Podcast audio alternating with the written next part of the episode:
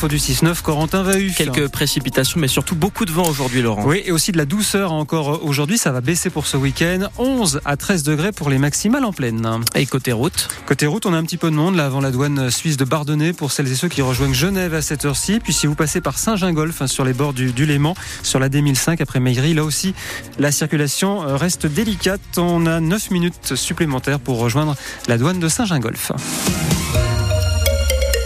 Le port de l'uniforme au lycée ne fait pas l'unanimité. En décembre dernier, le président de la région Auvergne-Rhône-Alpes annonçait une expérimentation dans au moins cinq établissements dès septembre prochain. Sauf qu'aujourd'hui, la liste des établissements concernés n'est toujours pas connue. Certains s'étaient dit favorables, mais font finalement marche arrière aujourd'hui. C'est le cas du lycée professionnel La Cardinière à Chambéry. Après avoir consulté les profs, les parents et les élèves, le proviseur a rejeté l'expérimentation de l'uniforme. Tant mieux, estime Gaëtan, élève au lycée professionnel La Cardinière à Chambéry. Ils disent tenue unique, mais que je trouve du coup que c'est pas unique à partir du moment où on a tous la même tenue du coup, et que c'est là maintenant où on est unique parce qu'on a chacun une tenue différente. C'est un peu la seule euh, liberté qu'on a justement, c'est on peut s'exprimer aussi par. Il y en a qui s'expriment par rapport à leur style vestimentaire. Je trouve ça un peu dommage, puis aussi d'appeler ça une tenue alors que c'est euh, trois polos et deux suites. Les internes, par exemple, ils font comment avec trois polos? C'est absolument pas pratique. Ça gommera pas les inégalités. On peut mettre le pantalon ou celui qu'on veut avec les chaussures, donc c'est vrai que franchement, je trouve pas ça très logique. Enfin, il faudrait une tenue entière et puis aussi on est dans, enfin dans 2024, on faut vivre avec son époque et arrêter de à chaque fois vouloir revenir en arrière. Notre invité de 7h45, lui, n'est pas du tout d'accord avec euh, ce point de vue. On recevra Xavier Salin, il est proviseur du seul établissement des Deux-Savoie où l'on porte l'uniforme.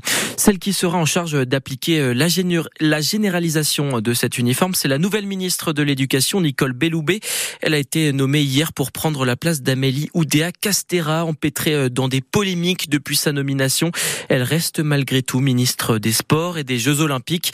20 ministres délégués et secrétaires d'État ont également été nommés et notamment l'exoise Marina Ferrari, députée modem de la Savoie, nommée secrétaire d'État chargée du numérique. La liste de la nouvelle équipe gouvernementale est à retrouver sur francebleu.fr. C'est dommage pour euh, la jeunesse, le monde culturel et sportif du département. Réaction de Martial Sadier, président du conseil départemental de Haute-Savoie, après le rejet du projet de Vélodrome Arena par les élus municipaux de la Roche-sur-Foron. Il n'en dit pas plus sur l'avenir de ce vélodrome, ni sur les mondiaux de cyclisme 2027 qui seront organisés en Haute-Savoie et qui devaient utiliser cette arena. On est passé très proche de la catastrophe hier à Montmélian. Un avion de tourisme et un hélicoptère avec six passagers se sont percutés en plein vol au-dessus de la commune. Les deux appareils ont pu finalement atterrir sans encombre. Pas de victimes, c'est un petit miracle.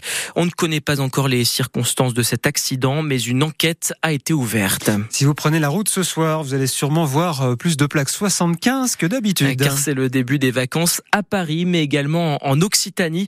Bison Futé s'attend à des difficultés dès ce vendredi soir. Il est conseillé d'éviter l'autoroute A43 entre Lyon et Chambéry de 18h à 20h. Demain, la journée est classée rouge en Savoie. 90 000 véhicules sont attendus en Tarentaise et en Maurienne. Les biathlètes françaises jouent les chercheuses d'or en Tchéquie. À Nové Mesto, aujourd'hui, c'est l'heure de la toute première épreuve individuelle des mondiaux, le sprint dame qui part à 17h20. Nos Savoyardes et aux Savoyardes visent très haut. Elles seront quatre au départ. Julia Simon et Justine Brezas-Boucher des saisies, ainsi que Jeanne Richard DG et Sophie Chauveau du Grand Bornand. Un énorme exploit hier soir en Coupe de France. Rouen, équipe de nationale, l'un des petits poussés de la compétition, a éliminé Monaco, actuel cinquième de Ligue 1. Victoire au tir au but qui leur ouvre les portes des quarts de finale. Ils seront opposés à Valenciennes. Parmi les autres affiches, on aura le droit notamment à un choc entre le PSG et Nice. Ne pas répéter les erreurs du passé, c'est le mot d'ordre des rugbymen du SOC. Les Chambériens affrontent ce soir Bourg-en-Bresse, 18e journée du championnat de national. Le SOC est quatrième, mais reste sur un nul et une défaite à domicile. Deux matchs difficiles à encaisser pour le pilier gauche Géraud Clermont, même si lui et ses coéquipiers comptent bien reprendre la marche en avant.